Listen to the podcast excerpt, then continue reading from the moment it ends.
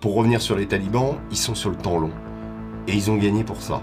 Ils ont gagné parce que la guerre américaine, elle n'avait plus aucun sens. La présence américaine, elle n'avait plus aucun sens. Mm. Et beaucoup d'Afghans se sont rangés du côté des talibans par révulsion justement de cette présence occidentale, du poids qu'elle a fait peser sur la société. Beaucoup d'Afghans viennent nous dire, nous à nous Français, vous avez détruit notre pays. Non, on n'a pas détruit votre pays, on a essayé de l'aider. Si, si, vous avez détruit notre pays, ils s'en sont persuadés, y compris dans le camp gouvernemental, hein, pas que chez les talibans, c'est assez étonnant. Bonjour à tous et bienvenue sur VA+, pour ce nouveau euh, grand entretien. Euh, si vous pouvez commencer par liker la vidéo, vous abonner à la chaîne, ce serait vraiment super pour son référencement. Parce que je reçois aujourd'hui un grand journaliste et un reporter de guerre, Régis Sommier, bonjour et bienvenue Bonjour. euh, sur VA+. Alors vous avez réalisé euh, le documentaire Kaboul au cœur des talibans euh, avec la grande, avec la célèbre photographe Dominique de Vigry pour Canal+. Alors ça a été tourné en juillet, on sait ce qui s'est passé depuis, mais est-ce que vous pouvez redonner un peu le contexte de l'Afghanistan à ce moment-là, en pleine évacuation des troupes américaines Alors nous, on est arrivé euh, fin juin euh, à Kaboul. Euh, C'était déjà, la ville était déjà en effervescence, qu'on a tout de suite noté. Il y avait des queues devant les ambassades déjà. Alors certaines ambassades prétextaient la raison Covid pour rester fermées. Et en réalité, il y avait beaucoup d'Afghans qui qui avaient déjà entamé des, de- des démarches. On sentait euh, clairement que euh, les talibans allaient prendre le pouvoir à un moment ou à un autre. De même, nous, quand on est allé voir les talibans pour la réalisation de ce Mhm. documentaire, on est tombé en plein milieu d'une embuscade euh, à quasiment 20 km en gros du centre-ville de Kaboul. On comprenait aussi que euh, il y avait la ville de Medanchar, qui est dans la capitale du Wardak, qui est pas très très loin, qui était un peu le dernier verrou euh, dans laquelle l'armée gouvernementale Mhm. avait euh, des hommes, euh, la police, etc., etc., patrouillait. Mais sinon, il y avait rien, quoi. C'était des verrous euh, presque, voilà. Et les talibans, à l'inverse, eux, contrôlaient déjà des, des- des territoires entiers, administraient ces territoires en toute tranquillité, à la différence des soldats de l'armée gouvernementale qui, eux, étaient camouflés, euh, avaient des gilets pare-balles, des casques, euh, euh, ne sortaient jamais sans un véhicule blindé et vivaient entourés de sacs de sable. Donc là, il y avait clairement, dans ce qu'on a pu voir dans le paysage et dans la, la façon dont les, dont les talibans administraient ou avaient reconquis certaines zones, c'est qu'il y avait une, une- une impression de facilité déconcertante, Mhm. euh, comme quoi les talibans allaient, euh, allaient reprendre le pouvoir très vite. D'accord. Alors vous avez passé euh, 48 heures avec des talibans, c'est ça? Oui, à peu près. Alors vous avez même déjeuné avec les talibans que vous avez rencontrés. Est-ce que vous pouvez nous raconter un déjeuner bah, avec des, des talibans? Alors déjeuner avec des talibans, ce qui était euh, bon, c'est ça se passe, c'est à l'afghane, hein, donc euh, on s'assied par terre. Faut pas Mhm. montrer la, la, la, la plante de ses pieds parce que ça se fait pas. On enlève les choses, et donc on, se met, euh, voilà, on, on- comment, on plie les jambes. Euh, donc c'est une nourriture assez saine avec à base de pain, Mhm. euh, beaucoup de beaucoup de, légumes, voilà, du mouton, etc., etc. C'est c'est du, du, du- ce qu'on appelle du kabouli pilao aussi, un riz très très parfumé avec des euh, avec des raisins, avec plutôt bon euh, du coup. c'est plutôt très très bon. Oui, non, c'est plutôt très bon. Euh, ce qui était assez rigolo, dans, enfin rigolo dans ce déjeuner, c'est que euh, mon caméraman et moi étions, euh, donc Paul Comiti et moi-même étions Mhm. autorisés à, à- à déjeuner, mais pas Véronique de Vigry, Ouais. parce qu'elle était une femme et donc dans le euh, dans, dans le documentaire, elle dit euh, euh, oui, euh, j'ai appris que je peux rester que 10 minutes. voilà, elle dit euh, je je- ça me rend dingue, je suis furieuse. euh, voilà, et donc euh, donc voilà, on déjeune avec les talibans, mais il y a encore ces règles qui sont appliquées et qui Ouais. euh, auxquelles une occidentale et une française ne font pas dérogation. Ouais, vous, Voilà. a- vous avez re- ressenti le fait que dans, dans l'Afghanistan et dans beaucoup de pays, la, la femme est invisible en fait euh, dans l'espace public et même dans les Elle, relations elle- sociales. elle n'existe pas, euh, mais c'est parce que la, la société traditionnelle est structurée comme ça. Euh, la femme et l'homme ne cohabitent jamais. Euh, voilà, en gros, ils se voient pour la reproduction, et, mais sinon ils ne vivent jamais ensemble. Et les hommes vivent ensemble et les femmes vivent ensemble. Ce qui est intéressant, c'est qu'on me pose toujours la question de savoir s'il y a plus de burqa chez les talibans, dans les zones talibanes, euh, notamment euh, rurales, qu'en ville. Et en fait, en réalité, non, il y a beaucoup plus de, de, en ville euh, qu'à la campagne. D'abord parce que la burqa est un élément qui permet à la femme de se dissimuler sans être totalement sous le contrôle de l'homme. Un homme est le tuteur de la femme en Afghanistan. Euh, Elle doit sortir accompagnée euh, Absolument. d'un mâle. euh, Ouais, tout à fait. Et, et ce qui se passe dans les zones talibanes, c'est qu'elles n'ont pas de burqa parce que on peut pas travailler au, les champs, au champ avec la burqa. En, en revanche, elles ont des grands voiles, euh, grands voiles noirs dans lesquels elles se drapent dès que la, la présence de l'homme, euh, dès qu'il y a une présence masculine. Ouais. Et, et en fait, quand elles vont au champ, en revanche, quand l'homme n'est plus là, elles enlèvent leur voile et elles travaillent au champ avec les enfants. Et elles remettent. Donc il y a une voilà, il y a des espaces euh, réservés aux femmes, toujours problématique. Hein, on le voit vraiment dans le documentaire avec à chaque fois qu'il y a une femme, on, essaie de nous empêcher de, de l'aborder, alors que elle est totalement habillée en noir.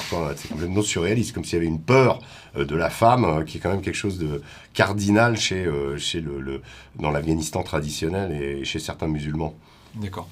Est-ce que vous pouvez dresser euh, le portrait robot euh, du taliban? Est-ce que c'est un, c'est quelqu'un qui a été enrôlé, euh, un peu endoctriné, ou bien c'est vraiment un fanatique ou même un opportuniste Qu'est-ce que c'est en gros? Ah, Il y a plusieurs types de talibans. hein. Il y a les, les anciens, il y a les nouveaux, il y a aussi beaucoup de jeunes euh, qui vivent et qui représentent, si vous voulez, l'idé- l'idéologie talibane. C'est une idéologie qui colle complètement au monde rural afghan. Ils pratiquent un islam traditionnel, euh, les prières rythment la vie. C'est une idéologie qui émane euh, des campagnes, en fait. Et c'est pour ça qu'elle représente d'ailleurs un défi aujourd'hui pour les talibans d'administrer les villes, et en particulier des villes comme Kaboul, qui ont été occidentalisées, entre guillemets, pendant 20 ans, Ouais. qui ont vécu à l'unisson avec le reste du monde, tandis que ces campagnes restaient évidemment isolées, reculées, etc. Mais ça ne veut pas dire que le taliban est quelqu'un euh, absolument, euh, comment dire, euh, uniquement déconnecté, comment, c'est... Ils ont beaucoup de téléphones portables. Ouais. Ils euh, truquent leur voix. Euh, Vous savez que l'islam traditionnel interdit euh, l'usage des instruments, par exemple. Et donc, eux, ils utilisent les vocodeurs de tous les rappeurs du monde entier pour truquer leur voix et faire des, des chants euh, qui ressemblent presque à des morceaux de rap. De l'autotune, ouais. De l'autotune, exactement. Et ils ont des enceintes sur leur petite moto parfaitement performantes, le dernier cri de la modernité, euh, importé du Pakistan évidemment. Ouais. Euh, donc ils utilisent toute la technologie, ils ont des iPhones, ils ont des Samsung, ils ont plein de choses comme ça. Donc ce qui est intéressant aussi, c'est qu'un certain nombre de talibans, moi j'ai pu le constater, parlent anglais. Alors quand j'aurais posé la question de savoir pourquoi ils parlaient anglais, c'était des jeunes, ils me disaient, bah, nous on a fait des études à Kaboul, et une fois qu'on est sorti de l'université, bah, il n'y avait pas de travail, Ouais. on est retourné dans nos villages, et les talibans payent, et payent leurs combattants. Donc il y a un côté aussi où l'argent n'est jamais loin, les talibans ont su administrer leur province, les zones qu'ils ont conquises de façon optimale, pour pouvoir payer leurs combattants, alors que l'armée gouvernementale les payait moins bien, voire ne leur donnait pas leur pension tous les mois. J'ai vu des soldats de l'armée afghane se plaindre de ne pas avoir été payés depuis trois mois, euh, de ne pas avoir vu leur famille depuis un an. Donc au niveau du moral des troupes, il y avait clairement euh, quelque chose qui laissait penser que les talibans, euh, voilà, les talibans avaient mieux administré leur guerre et ils étaient dans un effet de dynamique évident et ça dès, euh, dès, dès juillet, quoi. Mhm. Voilà. Alors en 1996, euh, les talibans prenaient déjà Kaboul et l'Afghanistan, parce que en fait ils sont arrivés hein, dans un contexte de guerre civile entre Massoud et Ekmatia, hein, pour, pour remettre dans le contexte. Alors ils étaient assez bien accueillis à l'époque. Euh, Qu'en est-il aujourd'hui? Est-ce que l'accueil est aussi bon J'imagine dans les campagnes, mais dans les villes, comment c'est? Alors dans les villes, il y a un certain nombre de, de résistances. hein. On a vu euh, Mhm. des, comment, des, des, des femmes qui n'ont pas hésité à aller braver euh, les nouveaux maîtres de Kaboul, à aller porter leur parole pour demander les- que les droits des femmes soient respectés. Les talibans n'ont pas, euh, ne ne les ont pas violentés. hein. Il y a eu quelques accrochages, mais il n'y a pas eu de, de clash majeur. Euh, ce qui est intéressant parce que ces manifestations-là n'avaient pas eu lieu, par exemple, quand les talibans sont arrivés au pouvoir en 96, Ouais. où leur installation c'était avait été le théâtre de pendaisons massives, d'exécutions euh, à la Kalachnikov dans les stades, bref, une justice euh, euh, punitive dès leur arrivée. On n'a pas vu ça se produire cette fois-ci. Ils font très attention justement à pouvoir apparaître aux yeux de l'Occident comme et aux, yeux du monde entier comme des interlocuteurs crédibles et capables d'administrer l'Afghanistan. Alors, euh, c'est vrai que, je le répète encore, il, existe euh, l'Afghanistan d'aujourd'hui n'est certainement pas le même d'il y a 20 ans. Ouais. Pourquoi? Parce qu'il y a eu cette présence américaine qui a permis l'émancipation de beaucoup de femmes, par exemple. Beaucoup de femmes ont pu aller à l'université, elles ont pu aller à l'école. Là, les talibans viennent de dire elles peuvent retourner à l'université, mais il faut qu'elles portent un voile. Ouais. Il y a- voilà. Donc ils imposent leurs règles, mais ils n'interdisent pas aux femmes d'aller à Mhm. l'université, qui est aussi une nouveauté. Il y a une chose qui est très importante qu'on a peu remarqué aussi, c'est le fait que les talibans sont vecteurs d'unité nationale, alors que le gouvernement Rani et tout les- le précédent du gouvernement, le précédent gouvernement Karzai, vous vous souvenez que Karzai, on le surnommait le maire de Kaboul. Ça, ça en lisait, ça en disait très long sur son incapacité, l'incapacité de ce gouvernement à instaurer un ordre et une administration sur l'ensemble du pays Mm. et, et une, une administration inclusive, incluant toutes les parties de l'Afghanistan. Là, les talibans À la différence de la dernière fois où ils étaient partis des zones pashtunes du sud, de Kandahar, de la province d'Helmand, éventuellement de, de, aussi de l'est, euh, contre les hommes du Nord, les, les Tadjiks, les, les Hazaras, Mhm. euh, les Ouzbeks. Euh, ces trois ethnies des hommes du Nord on- leur ont fait face, il y a eu une opposition. Cette fois-ci, ça n'a pas du tout été le cas. L'offensive que les talibans ont menée, elle a d'abord été au nord, parce qu'ils ont su gagner le cœur de la population, des populations des minorités. C'est-à-dire, à la différence des Hazaras, peut-être qu'on peut mettre à, à part, mais pour les Ouzbeks et pour les Tadjiks, une partie de la population a rejoint l'idéologie talibane. Du coup, ils ont parfois réinstauré d'anciens gouverneurs euh, dans leurs fonctions, hein, même chez les Hazaras, hein, euh, dans la province de Daikundi, qui est juste à côté de Bamiyan, là où les, les Bouddhas ont été, où ils avaient plastiqué les Bouddhas, donc chez les Hazaras, ils ont réinstauré le même gouverneur. euh, d'origine Hazara, ce qui est inimaginable euh, dans l'ancien régime taliban. Ils ont par exemple décrété que l'ouzbek euh, était une des trois langues officielles de l'Afghanistan, avec le dari et le pashtun, et le pashto, pardon. Euh, donc en fait, ils ont euh, donné des gages aux minorités, et c'est comme ça qu'ils ont conquis le pouvoir. Et pour s'y maintenir aujourd'hui, euh, voilà, ils, ils jouent la carte d'une forme d'unité nationale. Euh, Est-ce que c'est vrai? Est-ce que c'est une opération de séduction pour ensuite appliquer une véritable dictature islamiste euh, telle Mhm. qu'ils l'avaient fait entre 96 et 2001 Toute- toute la question, elle est là. D'accord. Alors on a beaucoup parlé de la débâcle de l'armée afghane avec euh, ces gens qui sont retournés euh, chez eux. Euh, Est-ce que les Afghans en ont marre de se battre entre eux ou bien ils étaient, ils se sont dit bah, les talibans, bah, peut-être qu'ils ont changé ou. Oui, il y a pas mal d'Afghans qui ont fait, y compris des anti-talibans, qui ont fait ce, ce- ce choix-là par lassitude de la guerre, Ouais. parce que l'Afghanistan, il faut comprendre que c'est deux générations qui n'ont jamais connu la paix, c'est 42 ans de guerre, euh, c'est 20 ans d'occupation américaine avec euh, euh, et 20 ans de guerre sous cette occupation. Si vous voulez, vous demandez à un Afghan dans la rue qu'est-ce que c'est que la paix, il ne sait pas ce que c'est. Euh, c'est plus de sécurité, moins de sécurité. euh, là, c'est bien. euh, la semaine dernière, c'était bien. euh, là, la sécurité s'est dégradée. Voilà comment il Ouais. voit sa vie. Et il voit sa vie en se disant que toujours il peut prendre le risque, comme nous on l'a constaté à deux reprises, sur la route, de tomber euh, dans une embuscade euh, et de prendre une balle qui passe. Euh, il y a une sorte d'habitude de la guerre. Chaque Afghan sait manier une Kalachnikov, c'est la démonter, connaît le maniement d'explosifs. Enfin voilà, c'est un peuple entier, il faut, faut imaginer, qui a vécu dans la guerre depuis deux générations. Et on entend beaucoup cette phrase, c'est que les talibans sont des frères, des cousins, des amis, des membres du clan, et donc il y a- ils n'ont pas envie de, de- Parfois, une- ils ont une démarche de ne pas, euh, de ne pas se, se dresser contre eux, c'est aussi ça? Alors, il y a de ça. euh, Le, taliban n'est pas quelqu'un qui est venu euh, totalement de l'extérieur. Mm. hein. Euh, chez beaucoup, dans beaucoup de familles afghanes, oui, il y a euh, un, il peut y avoir un, un oncle qui travaille dans l'armée et un autre oncle qui est taliban. Voilà, c'est c'est la division, c'est les histoires où une femme qui est mariée avec un taliban, le père qui travaille pour le gouvernement. Enfin bref. C'est, voilà, euh, cette, euh, Mm. cette réalité afghane, elle est, euh, euh, c'est, souvent des histoires de famille. Euh, les familles sont nombreuses, les familles ont des ramifications, et évidemment la guerre euh, afghane traverse la famille et traverse toutes les familles, avec des morts dans pratiquement dans chaque famille en Mm. Afghanistan. Alors, vous avez euh, couvert euh, pas mal d'autres conflits, et on dit que l'Afghanistan est le tombeau des, empires, et que les Afghans euh, sont de redoutables combattants. Est-ce que c'est vrai, et est-ce que bah, les, tali- les talibans sont encore plus redoutables de par leur fanatisme? La- question de, de- des talibans, euh, euh, ils étaient environ, on a estimé, les services de renseignement américains estimaient que les talibans étaient environ au nombre de 75 000 à peu près, tandis que l'armée afghane était au nombre de 300 000 à peu près. Euh, donc équipés avec tout l'équipement moderne que d'ailleurs les, les talibans ont récupéré pour Ouais. partie.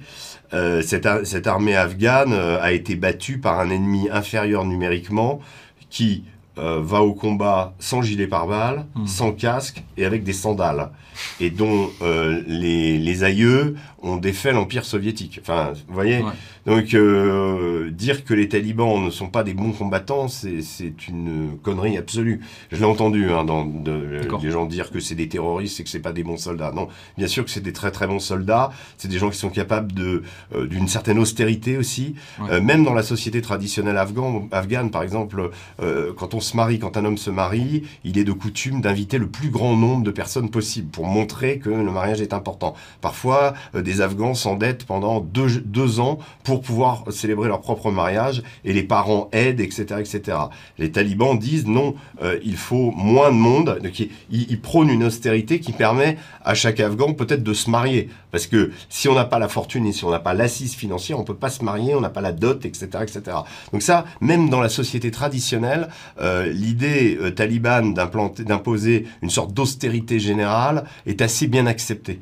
Euh, elle vient euh, voilà, contrebalancer des mots, par exemple, comme la, la, corruption gouvernementale. La corruption gouvernementale au niveau de la justice, quand les talibans pratiquent les cours de la charia, euh, on a, nous, la chance, c'était assez exceptionnel, d'assister à une cour de la charia. C'est une justice impitoyable, où il y a un bourreau qui est à côté du juge, qui est entièrement masqué, et qui peut euh, prononcer une exécution comme euh, avoir euh, la main coupée, être pendu, ou être lapidé pour un couple adultère. Il y a cette justice-là, mais 80 90% de la justice exercée dans une cour de la charia, ça va régler un différent pour, pour la propriété d'un champ entre deux paysans, euh, une affaire de, de vol d'argent, euh, une affaire de problèmes matrimoniaux, etc., etc., etc.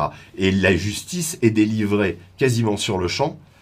Les gens dans les campagnes, elle, elle est simple, elle vient euh, du Coran, selon les lois du Coran, donc elle est édictée par Dieu, ça passe sans aucun problème. Et ça a le, mérite d'être assez rapide, à la différence de la justice autrefois exercée par Kaboul. Donc vous voyez, euh, les talibans ont une idéologie qui correspond assez bien à, l'espace rural afghan, correspond assez bien à euh, la vie des Afghans, d'une certaine façon. Maintenant, L'autre aspect, c'est euh, au niveau des villes, c'est plus du tout la même chose. Et est-ce que les Afghans des villes accepteront euh, ces principes de la charia euh, Seront-ils appliqués de façon impitoyable ou y aura-t-il des tolérances? Tout ça, ça va être en gestation dans les mois qui viennent. Et on va voir le gouvernement taliban à l'œuvre, parce que c'est facile d'être héroïque, conquérant avec des armes dans les campagnes et de se montrer à l'offensive et de faire des, des, des, des, une stratégie militaire. Maintenant, il y a une stratégie économique à mettre en place, une stratégie financière. Et là, on va les voir à l'œuvre. Hmm. Alors, vous, êtes l'ancien directeur de, Paris Match et Paris Match a, été en contact avec les, talibans depuis pas mal d'années. Est-ce que vous avez constaté euh, une évolution alors, dans leur discours et un peu leur, leur doctrine, au moins leur communication, mais dans leur, leur stratégie, leur, leur matériel aussi Est-ce qu'ils euh, se sont professionnalisés, euh, ils sont mieux armés, etc. Alors, cet aspect-là, oui. les talibans que j'ai rencontrés dans la province du Wardak avaient quasiment tous abandonné la Kalachnikov pour se mettre au M4 ou au M16 américain. Donc là, il y avait déjà clairement une manufacture d'armes qui était complètement différente. Euh, les talibans ont beaucoup évolué au niveau de leur utilisation de la communication et des réseaux sociaux. Par exemple, pour miner euh, le, moral des troupes euh, de l'armée régulière, ils montraient des redditions de garnison où on les voyait embrasser des soldats pour les, leur pardonner, etc. Et la logique, pourquoi cette armée de 300 000 hommes a-t-elle échoué? Tout simplement parce que les Américains ont dit on s'en va, que on leur disait à ces soldats, ben, de toute façon, comme les Américains s'en vont, un jour ou l'autre, les talibans reprendront le pouvoir. Donc attendez-vous à ce qu'ils le reprennent. Et en plus, euh, bah, regardez vos camarades, ils se rendent et les talibans les traitent bien. Mmh. Donc en voyant ça, un certain nombre de soldats se disaient, euh, pourquoi devrais-je offrir mon sang et mourir euh, pour l'Afghanistan là alors que de toute façon les talibans vont, gagner et vont voilà. Donc on avait d'un côté une dynamique en faveur des talibans qui s'était installée, le départ des Américains a, accéléré le mouvement, a accéléré les offensives. Stratégiquement, je vous dis, ils ont gagné d'abord le nord et ensuite ils ont conquis les villes du sud.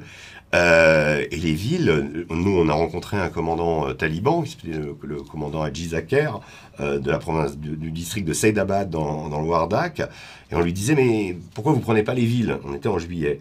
Il nous a dit, euh, pour le moment, l'ordre, c'est de conquérir les districts de campagne. Mmh. Là, il venait de, reprendre trois districts dans la province du Wardak. Il disait, les villes, elles sont comme des frimures. Elles tomberont le jour où l'ordre nous sera donné euh, par nos commandants euh, de conquérir les villes. Kaboul tombera en extrêmement rapidement. Il nous disait, si Dieu le veut, mais ça sera très rapide. Voilà. Et il n'a pas, et voilà, moins d'un mois après, Kaboul tombait.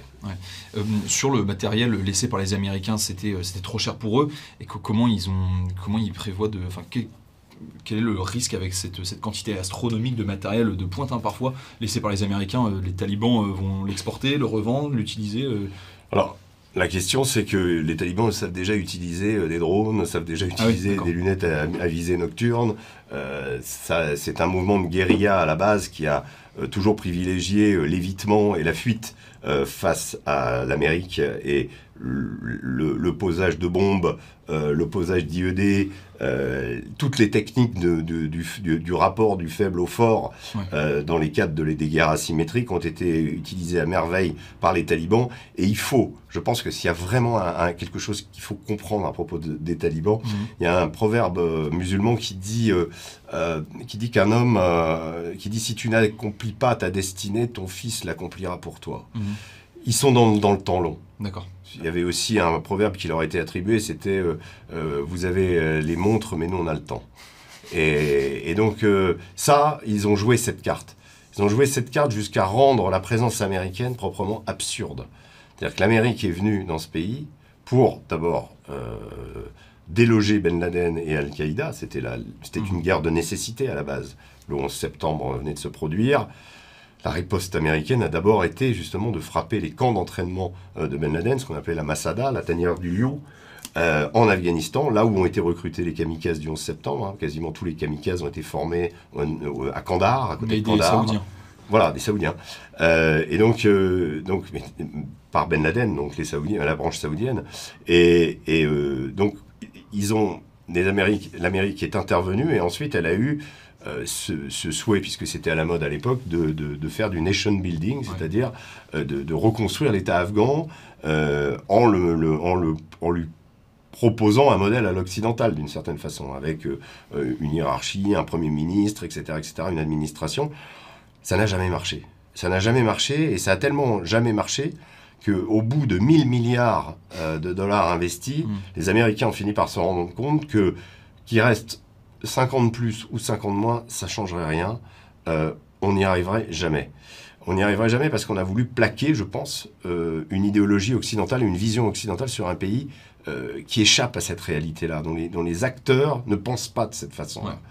Et donc on a mis euh, ce gouvernement Rani, euh, donc d'abord Karzai, ensuite Rani, euh, au pouvoir, en espérant qu'un miracle se produirait. Et les États-Unis ont, ont dépensé euh, quatre plans Marshall là-dedans, euh, cinq fois, c'est cinq ou six fois le budget annuel de la France qui ont été euh, dépensés dans cette guerre à- en pure perte. En pure perte, parce que, si vous voulez, quand les Soviétiques ont quitté l'Afghanistan en 88, ils ont laissé, eux, un gouvernement qui fonctionnait, avec un chef, Najibullah, le docteur Najibullah à l'époque, euh, qui a combattu d'ailleurs et qui a vaincu les Moudjahidines euh, pendant, pendant un moment, une armée de 400 000 hommes, un réseau universitaire, une administration. Ça, les Russes l'ont laissé sur place. En 91, le, le- le gouvernement a été euh, euh, anéanti et la guerre civile s'est imposée. Pourquoi? Tout simplement parce que l'URSS euh, a disparu. Et donc il n'y avait plus le soutien des Russes, il n'y avait plus le soutien financier possible.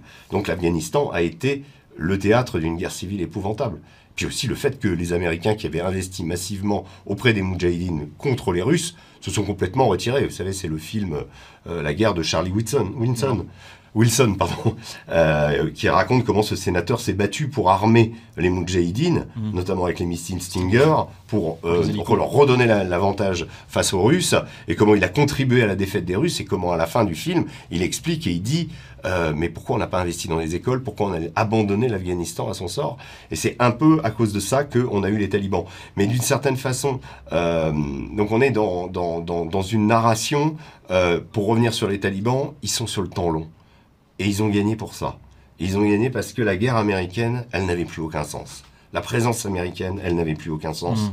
Et beaucoup d'Afghans se sont rangés du côté des talibans par révulsion justement de cette présence occidentale, du poids qu'elle a fait peser sur la société. Beaucoup d'Afghans viennent nous dire, nous à nous Français, vous avez détruit notre pays. Mais non, on n'a pas détruit votre pays, on a essayé de l'aider. Si, si, vous avez détruit notre pays, ils s'en sont persuadés, y compris dans le camp gouvernemental, hein, pas que chez les talibans, c'est assez étonnant d'ailleurs. D'accord. Ah. Est-ce que, que les États-Unis sont un peu définitivement vaccinés avec cette idée d'exporter leur modèle euh, un peu partout dans le monde je pense que oui, c'est la fin des- du droit d'ingérence, c'est la fin euh, des guerres, euh, euh, je dirais, messianiques, si on peut les appeler ainsi. Mhm. Je disais la guerre d'Afghanistan au départ, guerre de nécessité, mais la guerre d'Irak, guerre de choix.